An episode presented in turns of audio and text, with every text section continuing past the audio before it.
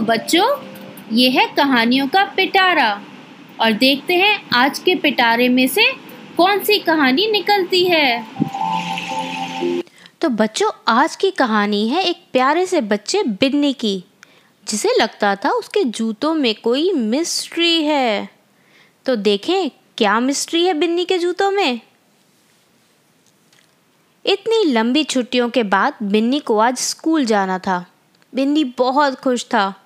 और जल्दी जल्दी स्कूल के लिए तैयार हो रहा था। उसने अपने स्कूल के जूतों को बहुत अच्छे से चमका के रखा था। पूरा तैयार होकर वो इठलाता हुआ जूते पहनने पहुँचा।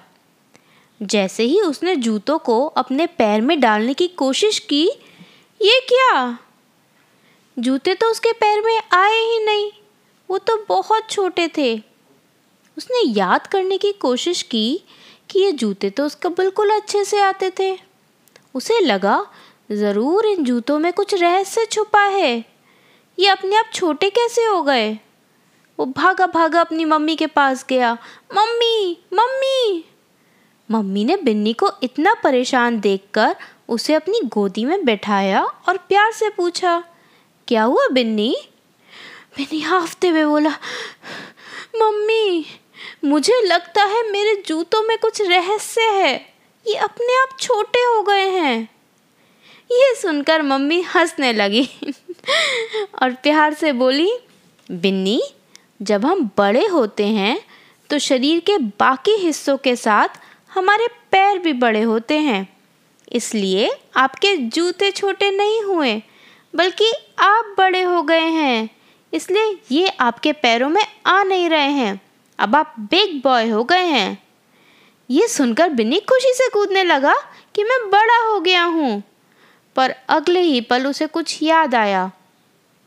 और वो दुखी होते हुए बोला, पर मम्मी, अब मैं स्कूल क्या पहनकर जाऊँगा? इस बात पर मम्मी ने रहस्यमयी मुस्कान देते हुए बिन्नी के हाथ में एक बड़ा सा पैकेट रख दिया।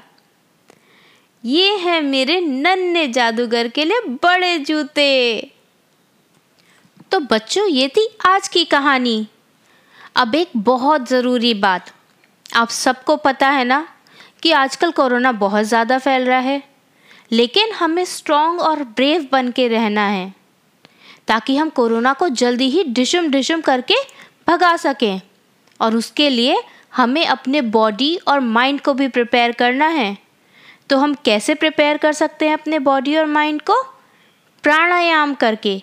यानी कि ब्रीदिंग एक्सरसाइजेस अब जिन बच्चों को नहीं भी आता है ना, सब बच्चे वो प्राणायाम करना शुरू करेंगे।